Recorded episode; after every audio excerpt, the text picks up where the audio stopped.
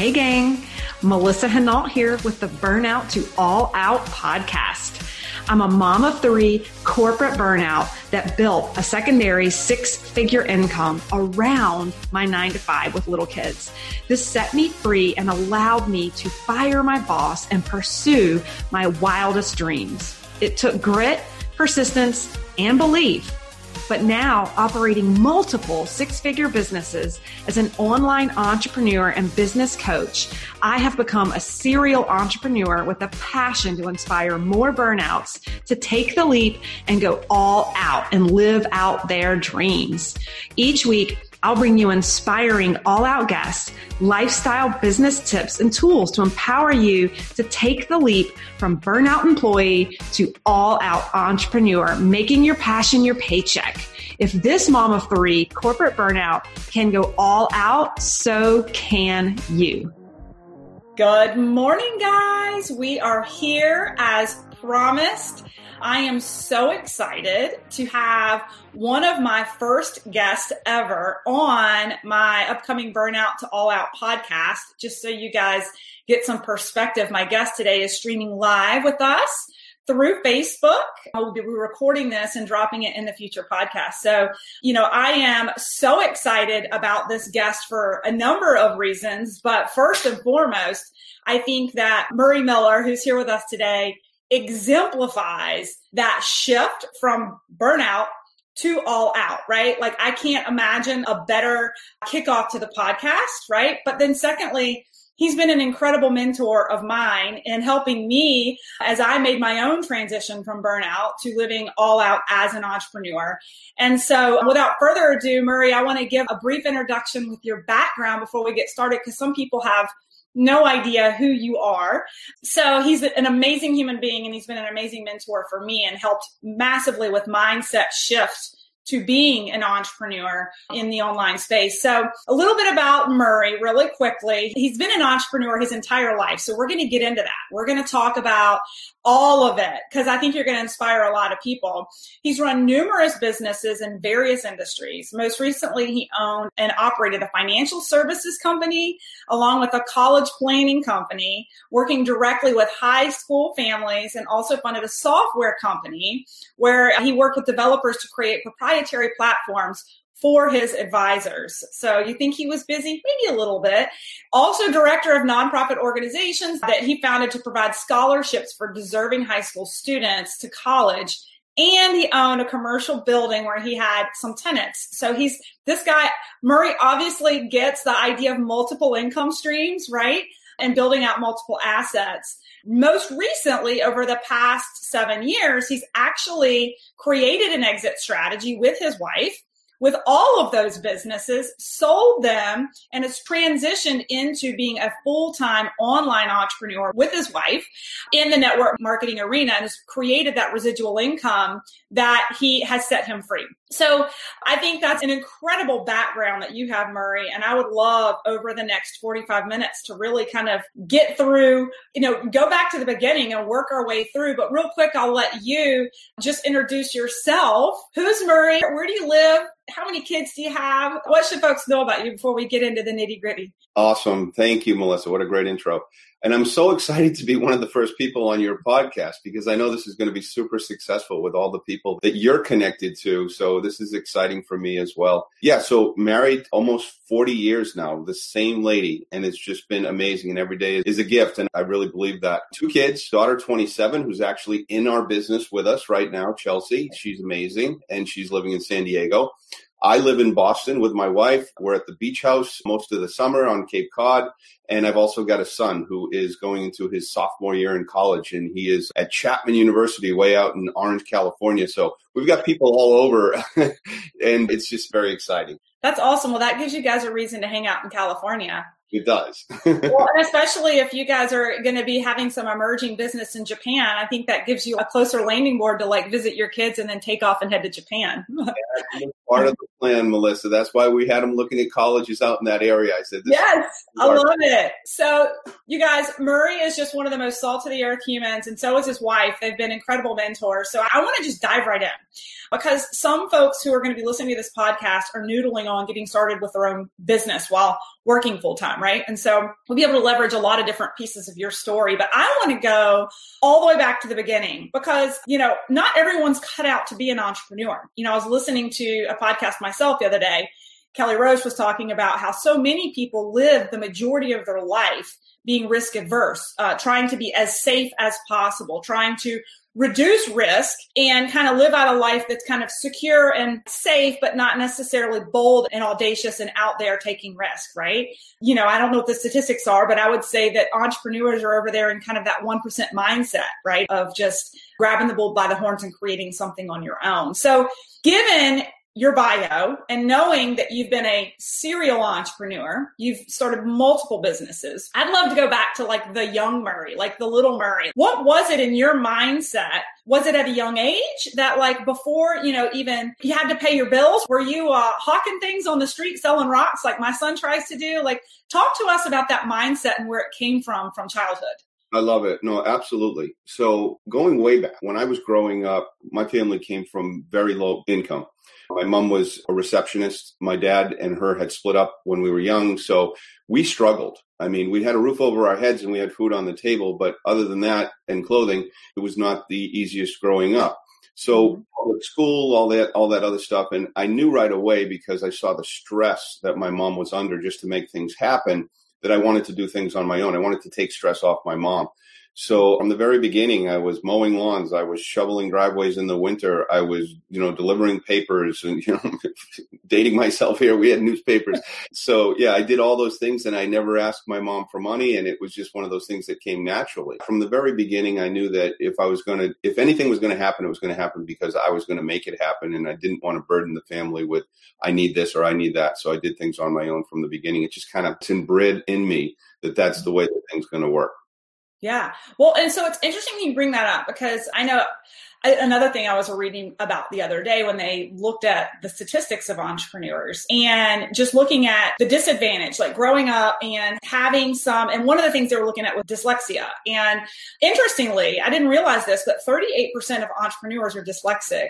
Now, that has nothing to do with you, but the point of what I was reading was that when they look at entrepreneurs, what they realize is a lot of entrepreneurs had to endure the hard and figure out how to work around, right? And so me, I actually struggle with reading and math my entire life. Even though I ended up in pharmacy, I still get numbers backwards. Like to this day, I think I'm borderline dyslexic. But the point here is with what I was reading is that a lot of times that struggle or, you know, growing up and having to contribute and have a little bit of hard, like taking that hard instead of making it your disadvantage, making it your advantage, right? Because you're willing to do more because you had to, right? In order to make ends meet. And this was one of the things they talked about with the students with dyslexia or entrepreneurs with dyslexia. So anyway, I thought that was really interesting is that, you know, a lot of entrepreneurs endure. So I want to go, I'm going to fast forward to you because this is also just getting getting some good parenting advice too, right, Murray? So knowing that you and I, I grew up where my parents worked really, really hard. My mom worked three jobs, and I knew that I wanted to kind of own and do my own thing and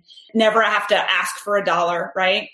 Do you ever wonder? So now you're living all out, like you're living the dream life. You've got a house in Cape Cod, you've got your house in Boston or right outside of Boston, right? You're a millionaire in, in your own right. Like you guys are crushing it with your business do you ever wonder and i know chelsea's crushing it too right? But do you ever wonder with your kids? Because i know i do. I'm like gosh part of the reason i've been successful is because of the hard that i had to go through that's made me gritty. So it, like any thoughts or advice on that as far as okay now you've got these children that are maybe a little bit more entitled like i think about that all the time than i was. How do i make sure they're gritty? Like how do i make sure they can endure the hard and make that their story, you know? Crazy good question, Melissa. With us, you know, with Susan too, Susan came from very low means and she dug her way out. She didn't go to college. I didn't go to college. I put myself through community college for a couple of years just while I was working two or three jobs. So yeah, the grit was there just because it had to be there. And, you know, they say necessity is the mother of invention. And that certainly was our story. In mm. terms of the kids, honest to goodness, you know, both of our kids, thank God, had the opportunity to go to college. Chelsea went to a college here in the Boston area that is one of the top business schools in the country, ranked number one for entrepreneurship for 17, 18 years in a row. and got an amazing education, graduated top 5% of her class, and she's gone on and she's got grit. And it's not something that, you know, that you can give to a person. They either have it or they don't. I think you can get grittier in, yeah. in your life as things start to, you know, knock you down a little bit. It just kind of makes you want to go even more. But yeah, for Susan and I, it was just the classic. We didn't have it and we wanted it. We didn't want to be held back. And that's what drove us, and that's what continues to drive us. And with Chelsea, it was completely different. She got an amazing education. My son also very, very strong education right now. We went to private high school. We didn't have the opportunity to do that. So we always wanted to do more for our kids than we had when we were growing up. And at the same token, we're nervous. Just for that fact that are we giving these guys too much on the silver platter? Are they going to be able to go out and make it happen? And so far, it's worked out great. So I think it's what's in here more yeah. than what's here that drives people. Absolutely. Absolutely. Well, that's such a good share. And I couldn't agree more. Awesome. Okay. So let's get into in the throes of your businesses. What was within your businesses with the financial services with the college coaching agency business which one came first and what made you come up with the idea and leap in and do it great question so i had started the financial services business 1st mm-hmm. because financial education was very important to me because i didn't have money growing up and i wanted to understand how money worked so I got into financial services. I started out in the insurance business, then moved into funds and, and equities and things of that nature, just so I could learn it for myself. Mm-hmm. And then I found out I was pretty good at talking to other people about it in a manner that they could relate to it. So it became successful. And over a period of time, because I didn't have the opportunity to go to college other than putting myself through community college, I said, there's got to be a lot of people that are out there like me that I could help go through this college process now that I understand money. And mm-hmm. so that was the driving force behind starting a college business. And when I started it, there weren't very many people. I mean, there was not any associations of college planners or anything like that when I first started in it back in 2000. It was something that was sort of brand new. And I knew because college was so expensive, especially mm-hmm. up in New England, in the Boston area, the colleges are 70, 80 grand a year now. And it was just people are like, I want to send my kids to college. I just have absolutely no idea how I can afford it. So that was a need that I saw in the marketplace that I knew I could help with. And I mm. was able to develop something that was proprietary that no one else had.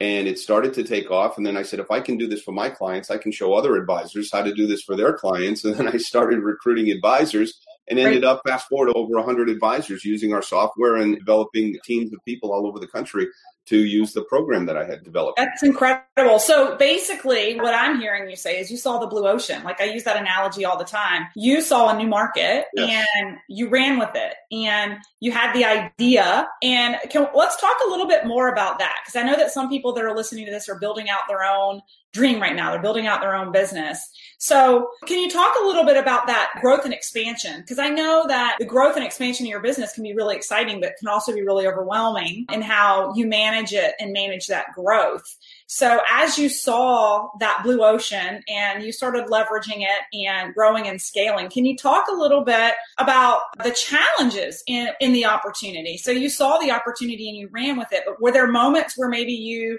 potentially bit off more than you could chew and had to like make sure you had everything in place or do you feel like you planned out in advance of being prepared for the business that was going to come your way? Yeah, so I definitely felt that many different stops along the way that I bit off more than I could chew. I just wanted to expand so fast and get the word out to so many people. And, you know, when I first started hiring people to help me, you know, I couldn't do it all by myself. I was using home equity money that I had just took out a HELOC and I was using that money. So I was borrowing money to get things going. And that was stressful that if it didn't work, what was going to happen? And then, of course, I was responsible now for these other people's paychecks. Yeah. And then I was like, why am I paying rent? And I went up and I got a commercial building. I started renting. And then the people that I was renting from, I'm like, I don't want to rent anymore. I'm going to move and buy my own building. They're like, well, maybe you could buy part of our building. And I was like, okay. And I ended up doing that and then growing and taking on an attorney and taking on different financial professionals in the building. So one thing led to another, and I had so much going on that, yeah, I couldn't stop and think. Honestly, Melissa, I couldn't stop and think because if I did, I would have got overwhelmed with what right. Just kept my head down, kept going forward, just to make sure that uh, you know everything would just continue. Right. And, you know, honest to goodness, when it really got to its peak, and this might play right into your burnout uh, phase of this interview, is that I was up to $30,000 a week in payroll. And I was the full producer for the company. So it was just like, okay, I'm responsible for a lot. I can't slow this thing down. This train is moving. I can't get sick. You know, I have to stay focused. I have to stay working. And it was 24 7. The money was great. I'm not going to complain about that, but it was, you know, there was stress there. there was no, right. no about that. So I love it. So you're in the throes of it. You've just got your head down and you're just going. There's opportunity ahead of you. You're growing and you're scaling. And all of a sudden you look up and you've, you're like feeding you, you are responsible for a lot of people's livelihoods and how many at this point? So on the outside, many would say you're living the dream. You own your own business. You are a CEO. Like you're no longer an entrepreneur. You've got, you are literally a CEO. You've got massively on your payroll. And on the outside, many who report to a corporate job may say you're living the dream, right? You're running your own business. So on the inside, tell me kind of what was going on. Like when you were at the peak of this, and we'll kind of segue into what Susan was doing meantime, we'll get into that. But at the peak of this, I mean, how are you sleeping? How was your health? The money was great. How was Murray doing? Great question. Again, I love that question because on the outside, Murray was doing amazing. Murray was just, he was killing it every single day. He was coming in, he was making decisions, he was you know, bringing in more business, taking on new advisors, setting up trainings, managing the whole thing, terrific. And every now and then I'd glance out the window and I'd see the guy going by cutting the lawn and say, that looks really good. He's just cutting the lawn. He's not worried about anything, right? Because I've got all this stuff going on in my head that I can't shut down. And I didn't get a right. lot of sleep. At yeah. that time, I got a lot of sleep. And what I found, even though I was working out, I'd get up early and work out, I was gaining weight. And the reason I was gaining weight is because I was traveling a lot. I was taking people to dinner and I was going to have drinks. And then I was waking up and taking people to breakfast. And then I'd get on a plane and eat that crap food that you get at the airports. And that's what was happening. So little by little over the years, you know, you gain one or two pounds a year after 10 or 15 years. All of a sudden you look down and go, what just happened? So the health wasn't what I wanted it to be. The lifestyle wasn't what I wanted it to be. The only thing really that was great was the money. And yeah. you know, what good is that if you don't feel good and you don't have any time to enjoy it? Yes. Oh my gosh, preach. Okay. This is perfect. So this brings us to the pinnacle of Murray's burnout, right? So Murray has built out multiple businesses. His head is spinning. He's got lots of money coming in and he's got a lot of money going out with a lot of responsibility so I want to set the kind of the picture here. Meanwhile, your wife has started building a business alongside, right? While you're working full time. Right. And this was kind of your glimpse into maybe a future exit strategy from the burnout that you're experiencing right now. So can you share with everybody this kind of leads into, you know, Murray ultimately partnering with his, his wife and they're running a million dollar business. But what was going on in the background while you're burnout? You're seeing the guy cut the grass and you just want that life, right? What's going on in the household with your wife? What's going on? Great question again. I love that because this is really where things, you know, you put a, a, microscope on your life and say, is this really what I wanted? You know, we had a couple of kids at this point. Susan had, she'd been a working person throughout our youth. She worked in uh, salons. She was an entrepreneur in her own right. She started her own cosmetic business and she had it sort of mini franchised out to a number of different salons where she had makeup artists and she was doing extremely well. And then we decided to move. We were living in South Florida, where Chelsea was actually born. We decided to move back to Boston, where we were both from, to raise our daughter and to raise a family. And when we did that, she sold her cosmetic business and we ended up saying, you know, deciding that she was going to stay at home and raise the family.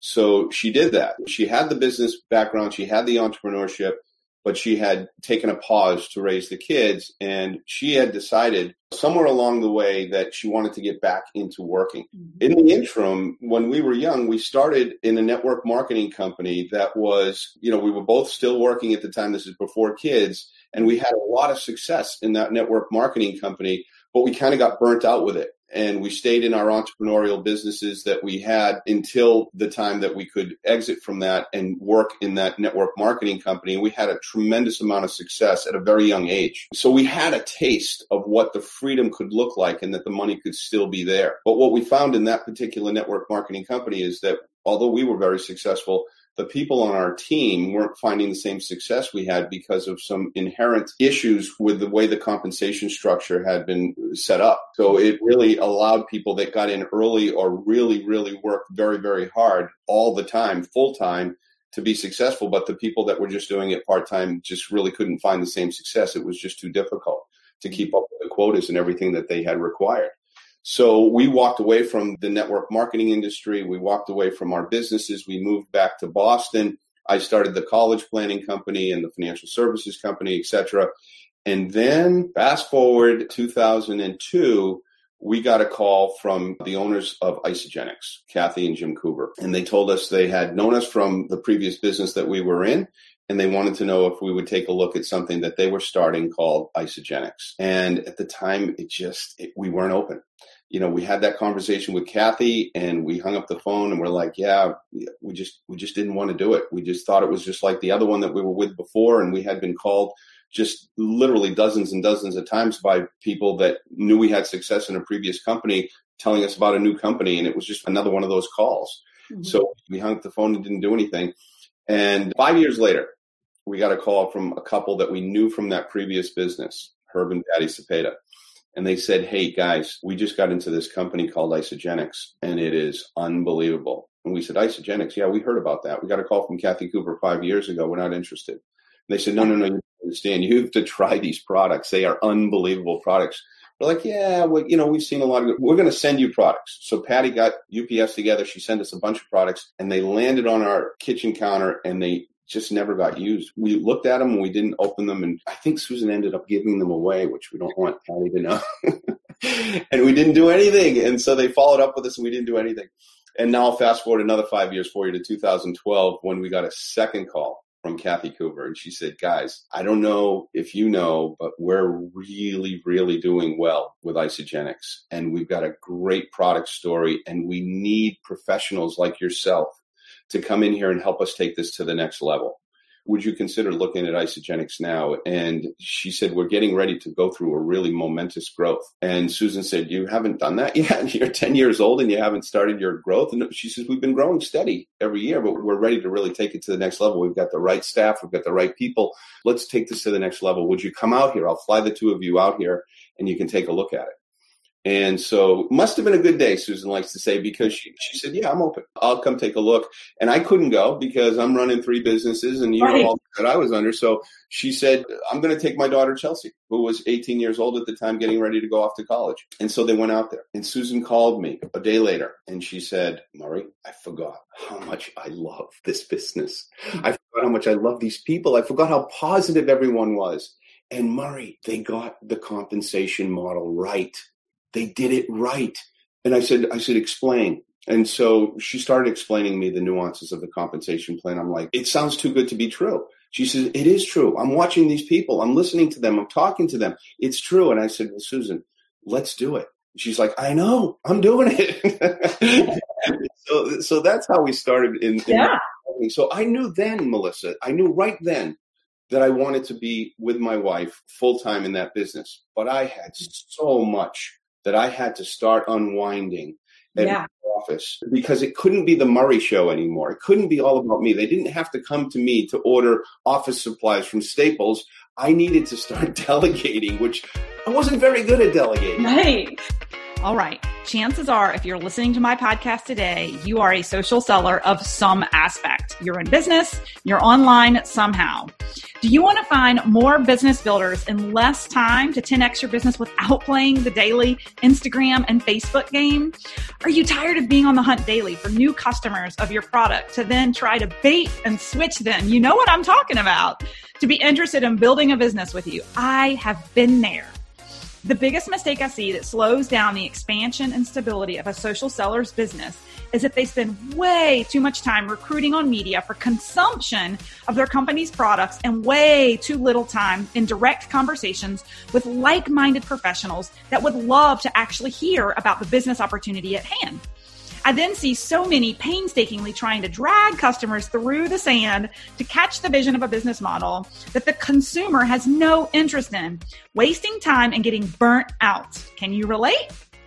If you know my story, you know I've been there and since cracked the code and now drive a highly profitable social selling business 100% off of LinkedIn. Imagine finding with ease customers highly motivated for what services you have to offer to grow them, their business, or to become a business partner with you.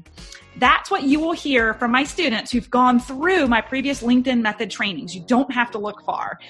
I am so excited for the birth of my brand new academy that has been built out based off of the success and the feedback of my previous students who graduated from my programs.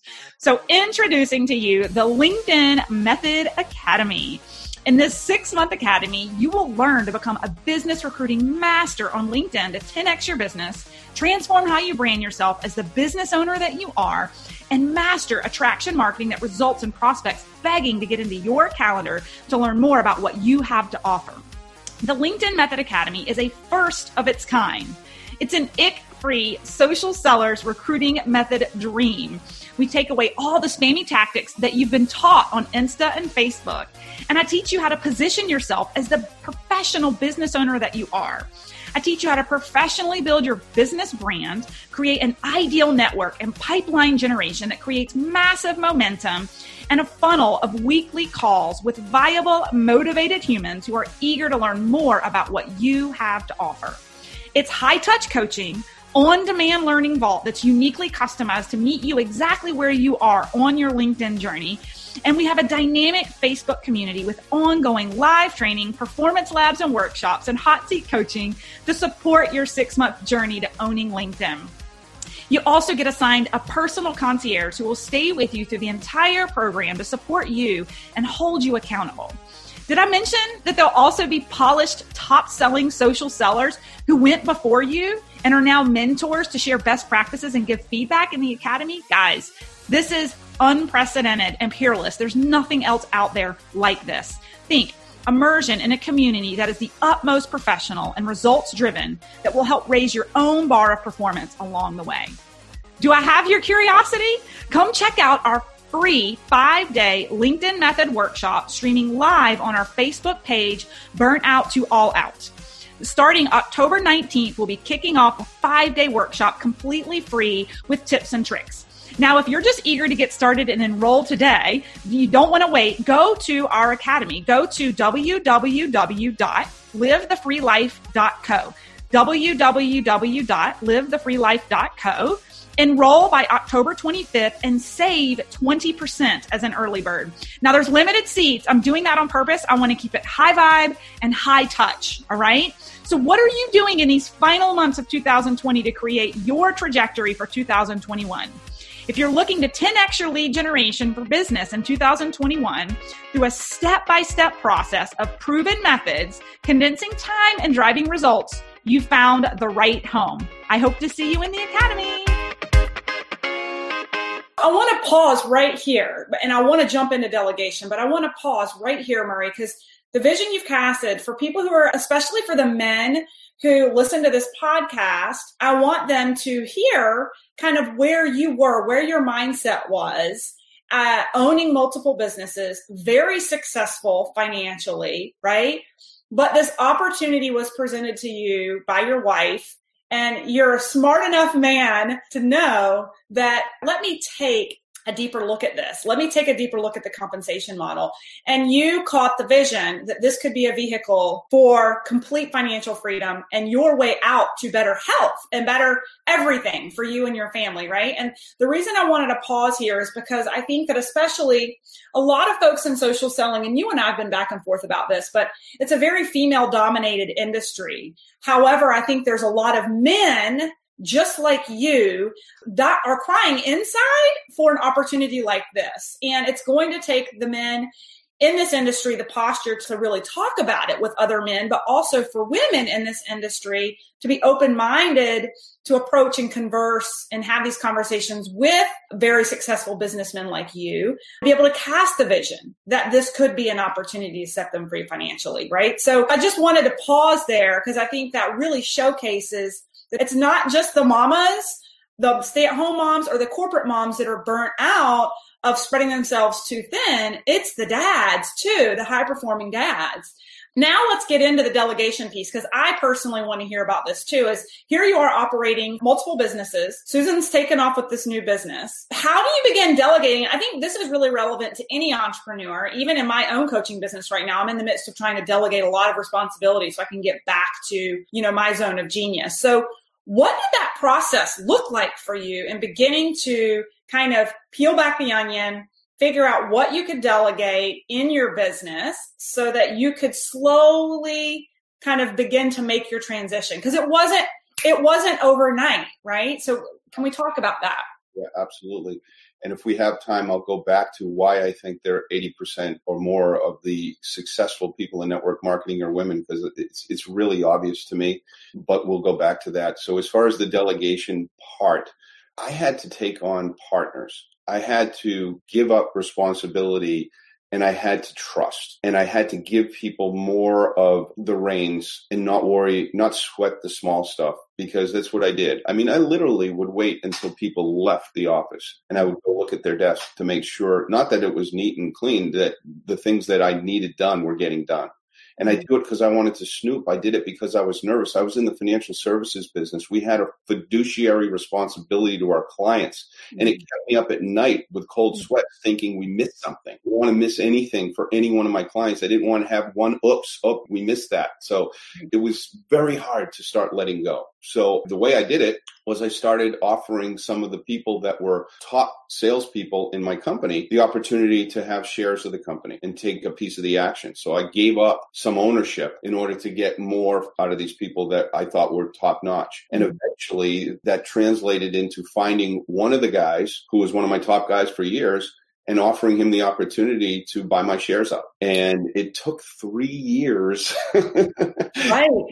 to, to unwind the investors and the partners and the, the, clients and all the responsibilities and the partnerships that I had created with other businesses and so on and so forth. So yeah, that's what took so long. It was sort of like, oh, could I do this any faster? But it, you just had to be patient with it. And right. eventually, eventually it happened. Right. So I love that. And I think the thing to reiterate here is that it didn't happen overnight. That even my own personal transition out of corporate America, you know, in my own business, I made sure I had built up this secondary residual income stream to a place that I was comfortable with before leaving corporate America, right? So I guess my question to you, and I guess you, shared with me kind of Susan's experience going to corporate, coming home with this massive vision of what this opportunity could do for you was that the moment? Like, was it like a flip of a switch? Okay, we're doing this. Like, and you came up with a three year plan to slowly sell off your businesses. Was there a moment that just like you flipped and you were like, I'm doing this? Because I know for me personally, there was a moment that I flipped the switch and was like, I'm doing this. I'm going this direction. I'm going to be a corporate dropout. And I specifically remember when it happened. And was there a moment for you or was it more of kind of a transition that you mold through over time? Yeah, super question. This is so important for people to understand, especially people that are business people that have a business, because in corporate America, and I, you know, talked to many people like yourself, Melissa, that have been able to make that transition when something happens at work that is kind of the last straw got something going on the side and you're like, okay, I can do this. I can make this transition. Maybe your spouse has an income that will carry you until you get your business where it needs to go. So I've seen people do that on time. I've seen people do that too early. And I've seen people just hang on and wait too long to do that when they could have done it sooner and wish they did do it sooner. For me, it was like I had on handcuffs that I couldn't just, I mean, I couldn't just, I couldn't even fold the company if I wanted to. If I, if, if I was desperate to just get out, it would still take a while to unwind it because there were so many clients. And, you know, they're, like I said, the fiduciary responsibility you have to clients when they have money with you in a fund or in an insurance company, you have to manage that. You can't just walk away from it. That's your responsibility with your licenses. So I had to really take take it very methodical, nails on a chalkboard approach to trying to get out and create that exit strategy. But Isagenix and network marketing gave me that light at the end of the tunnel. Right. And you know, when I came home and I saw Susan and she was just like, "Oh my God, you're not going to believe the people that I talked to today and who's coming into the business." That just that just drove my my gut was just like, yes, this is it. It's happening. We got to keep doing this. Let's keep moving forward and keep things going the way that they're going. And I kept feeding leads to her, and she kept doing the do, and it was just like it was exciting. It was a really exciting. Right. Yeah. So let's talk about that because obviously a lot of people who are building out their social selling business, no matter what company they are,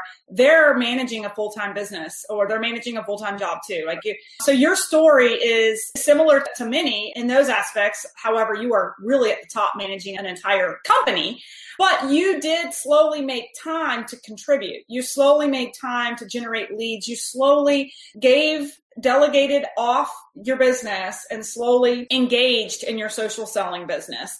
And what I love that you said was that it got, it was exciting, right? I know for me, after a day of HR issues and calls back to back to back in corporate America, like nonstop, one would think, especially being like eight months pregnant, that I'm just ready to go to bed. And like to this day, Jake, my husband laughs because he's like, I would come home from work and I would be exhausted from getting the kids to bed.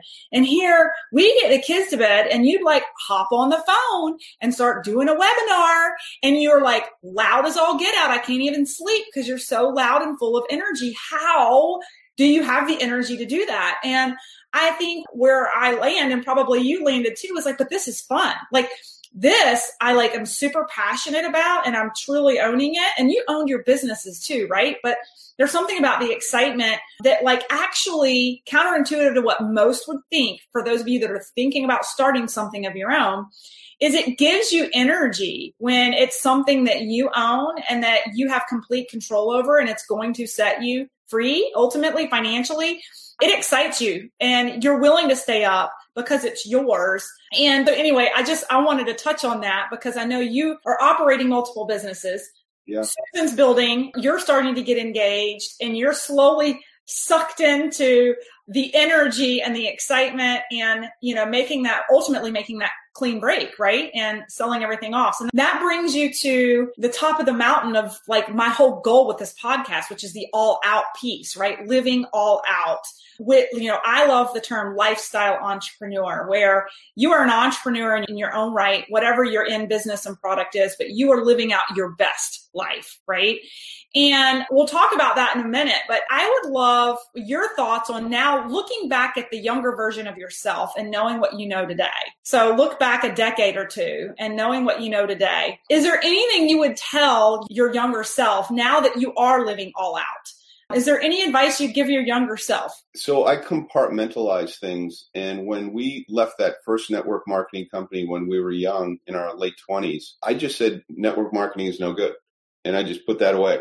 I just said, I, am not going to do that. I've been there, done that. I was with a great company that doing a lot of uh, billions of dollars in sales and it only worked for certain people. So it's not one of those things that I want to participate in. If I was going back, I would say maybe I should have been a little bit more open minded to what could transition over time in the industry because mm-hmm. industries change, they evolve, they grow up. And our industry needed a hero. And I believe Jim and Kathy and now Eric Coover are the heroes of the industry because of what they've created.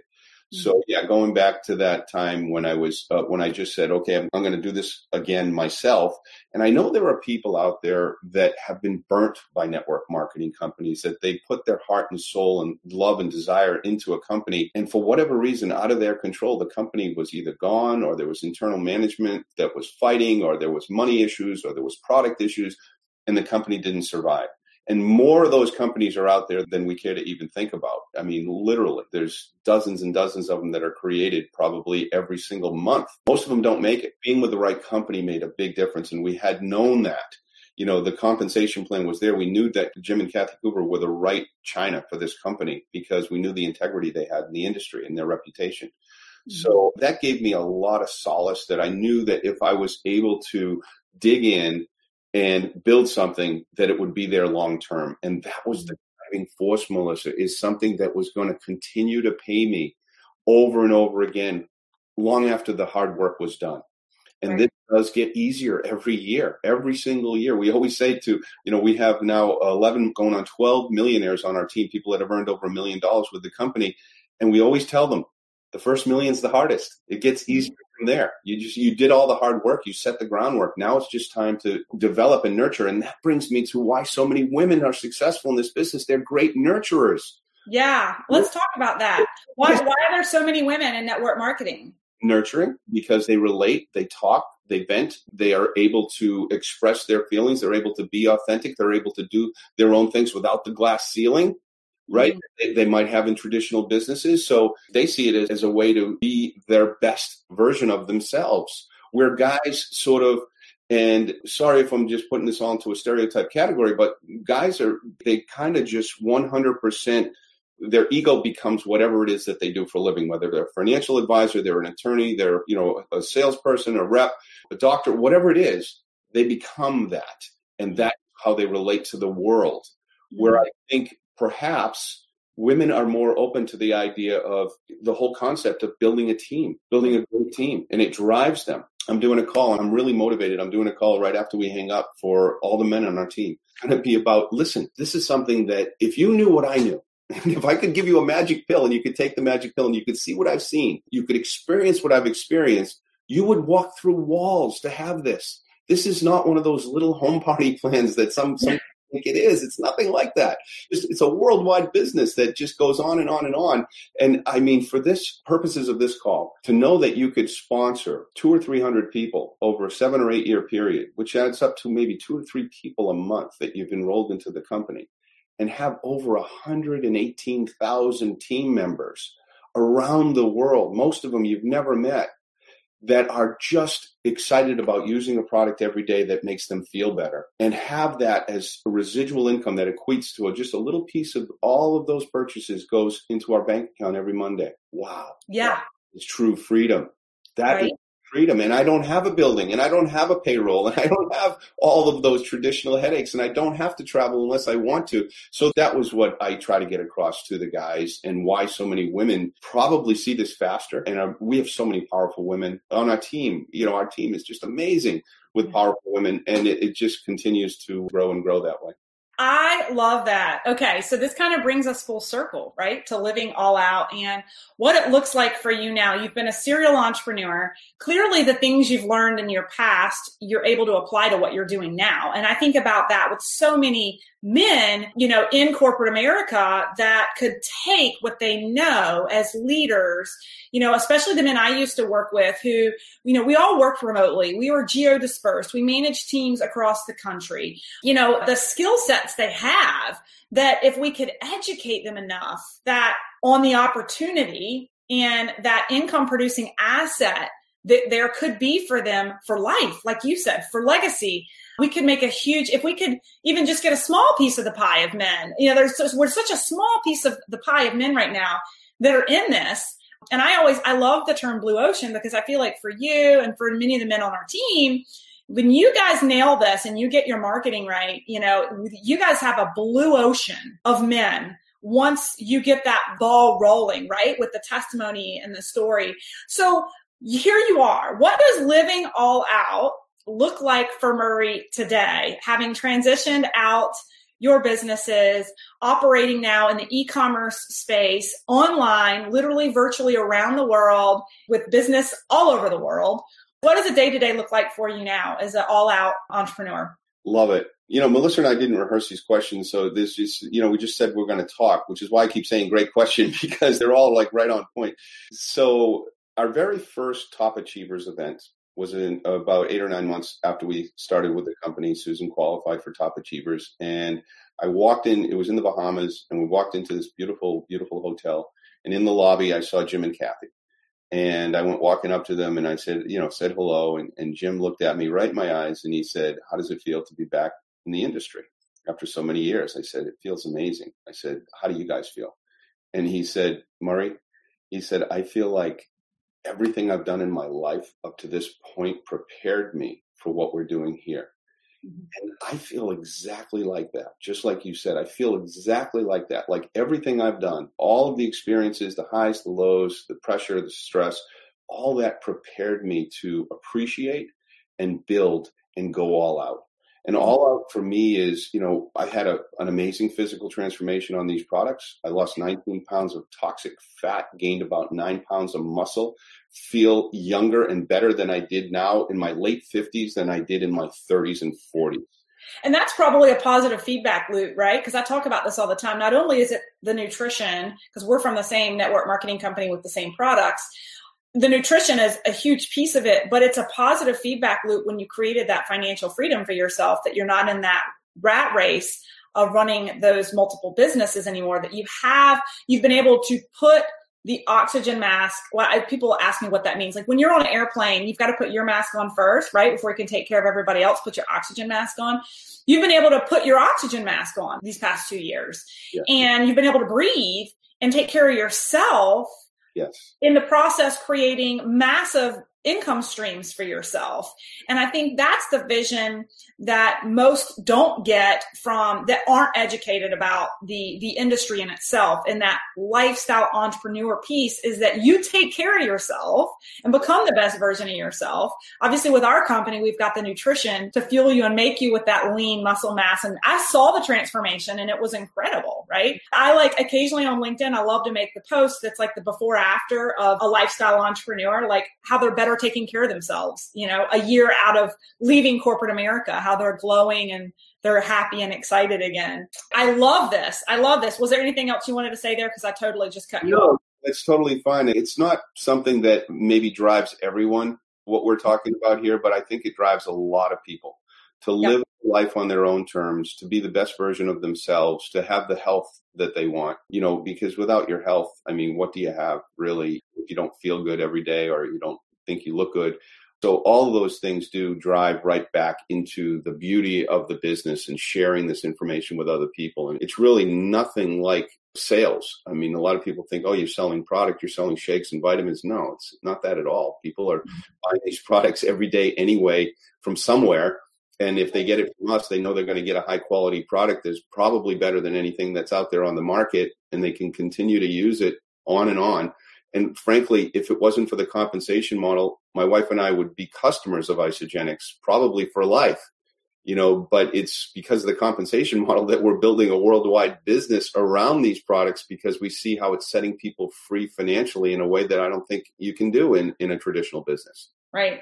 There was no one in the company making more than me. I promise you that. I love it. So people making more than us. I know it's fun. So for your zone of genius, I, I like to have my guests share some area of zone of genius as we before we close out the call because you obviously have massive experience starting up delegating winding down starting back up again right leading globally what is a zone of genius that maybe you can enlighten educate our audience who are aspiring entrepreneurs that you can just kind of educate them on, give them a couple nuggets. Thank you. Now, that was one question you did tell me you were going to ask me. So I did prepare a little bit for that one.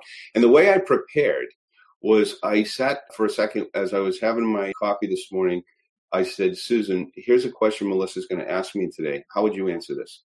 I already knew in my mind what her answer should be based on what I think what her superpower is in the business, which I felt was her way to vision cast to people and just be creative with the whole process. But she talked about nurturing. She talked about that. She felt like that was one of the things that helped her succeed in the business most is taking people and rising them up. Mm-hmm. For me, as an entrepreneur and someone that has always just had to grind it out, the key has always just been being consistent and being flexible in my consistency. Like you can be consistent, but if you're doing the wrong thing and you're consistent with it, it doesn't get you anywhere. It's being consistent. Yeah, it's being consistent and then taking the time. And Susan and I usually do this we used to do it every week. Now we don't do it quite as much, but we used to do it every Sunday. We'd sit down and look at our goals. What we're going to do this week? Where are we headed? You know, who are we bringing in? What are we doing? How are we training? Being consistent and stopping and seeing if it's working and then continuing with your consistency. And your consistency does not have to be eight or 10 hours a day. It just needs to be short pockets of time, maybe yes. an hour. You know, yeah. focused time is more than most people put in, in their job. They're there all day, but doesn't mean they're focused all day. Oh my gosh. So true. So true. I know for me, like the most important things that need to be done in my business get done like before anybody's awake. If those things get done, the rest of the day doesn't matter, right? So to your point, I couldn't agree with that more. I love this. Okay. So consistency, but being flexible and being able to adapt the goals piece. We'll get to the goals piece in a minute. I want to go back to the consistency and flexibility because this really goes back to kind of what I what we discussed in the very beginning as far as like what you're exposed to growing up can create your mentality and how you can adjust, adapt, have grit, be persistent. And I really go back to, you know, we look what was that book that Susan had us read? Is it Millionaire Mindset? I can't remember the name of the book now. Think and Grow Rich or the Think business. and Grow Rich. Yeah. yeah. And that was like the one thing they really looked at. I read in a couple of books about this. You know what? They're not the, the most successful people in entrepreneurship aren't necessarily the smartest people. They're the grittiest people that are consistent and relentless and go do what the 99% aren't willing to do. I remember when you and I first talked, when my business first started to take off, you probably remember this. I said, Murray, I don't know many people that would do what I did to get where I got, right? You know, cause that's that 1% who's willing to show up day after day, week after week until the results come. Many people in their mindset, it's what's between their ears and they give up before they ever succeed. And, and again, I kind of go back to growing that grittiness from a young age where, you know, I had to work harder to get the grades. You know, I go home and practice soccer probably 10 times harder than a lot of other kids so that I was on that in that position leading the game. You know, it's that what's between the ears and the consistency that gets you ahead way before expertise. So I love that. And then being able to, the flexible piece, I love that because I think you have to be willing to learn new things to grow with your business, right? And be able to pivot. So I love that you put that up because things change daily. And then being goal oriented 100%. No wonder you guys have been so ridiculously successful because you have you've set direction and you and Susan look at that direction and you hold yourself accountable to meeting that goal, right? Freaking love it. So, final words of wisdom. Where I like to close is I would love for you to give folks some words of wisdom on what I call the leap of faith, where I know there's a moment in everyone's life for those who've leapt into entrepreneurship. There's that moment where you truly just have to breathe through the fear and the risk. And you just have to go. You have to take the leap, own it, run with it, right? And I think it's probably one of the most terrifying places and exciting places to be. If you think back to, you've had serial leaps, right? So maybe we'll go to your most recent leap where you had leapt from moving from your businesses that you owned into social selling, right? You made that leap what advice can you give to people who have this great idea like between their ears and are thinking about that blue ocean opportunity like you had with your financial services right and the difference between you and many other people who have great ideas is that you took action you leapt, you went, and you went for it and created a massive business out of it, right? What are your thoughts or final notes for people who are standing on the edge of opportunity, whether it's starting their own business, you know, fleshing out a new idea, joining a social selling business. What is your one piece of advice on taking that leap? This is so easy for me. It's just stop thinking it, overthinking it, and worrying about what others are going to think about you because that's what stops people. There's no barrier of entry when it comes to money in network marketing. There's no barrier of entry when it comes to education because you're going to learn it. There's training for everyone that's involved in it. It's what we think people are going to think about us. That's what stops us from doing this. That's what puts us on the edge because we kind of test the water. And if one or two people say something just slightly negative, we're sensitive and we're like, okay, maybe this is not right for me. And we go through this deception. I mean, we've gone through it. Susan and I have gone through it. Chelsea's gone through it. Chelsea's a couple of years ago, she said to us, I'm not sure that this, that I'm cut out for this. I don't know that I can do it. That was deception. She got mm-hmm. through that and she's now she's absolutely crushing it. I think we all go through it. I think it's just human nature to worry about what other people are going to think about you. And you could get I could make a post today, put it out on LinkedIn or Facebook or Instagram or any of the social networks, and I could get a hundred likes and a whole bunch of positive feedback on it. And if one person said something negative, guess what I'd think about? That one comment. Yeah. It's human nature. Focus in on that one thing that was negative out of all the good things and stop that. Stop right. you from doing that. Yes. Oh, mm-hmm. such good advice. I've loved this interview, Murray. I love just the value that you add. Your story has so much depth. And I just really appreciate you, you know, taking your time today to just unveil for everybody your story. I know that you've inspired a lot of people and given some folks some really good nuggets on mindset and just doing the damn thing, getting started and, you know, that insecurity of what others think. I love that we landed on that because at the end of the day, are you living your life to live out your dreams or are you living your life to appease what others think, how they perceive you? And the quicker you can jump over that and just run for your dreams, that's when you're going to inspire other people anyway, because you're living all out right. as your best self, right? Awesome. Well, well, thank you, Murray, for jumping on today. I really appreciate it. I got so much fun. Thank you for having me. This has been great. Yay, thank you. Thanks for listening to the Burnout to All Out podcast. For free resources, materials, or information on my coaching services, go ahead over to livethefreelife.co. That's livethefreelife.co Co, or check out our Facebook community at Burnout to All Out and make sure you follow Burnout to All Out on Spotify and subscribe to iTunes. And it would truly mean the world to me if you paused for just a second, gave me that five star review of the show, and be sure to share this episode with any burnouts you think would be inspired to go all out after hearing this episode.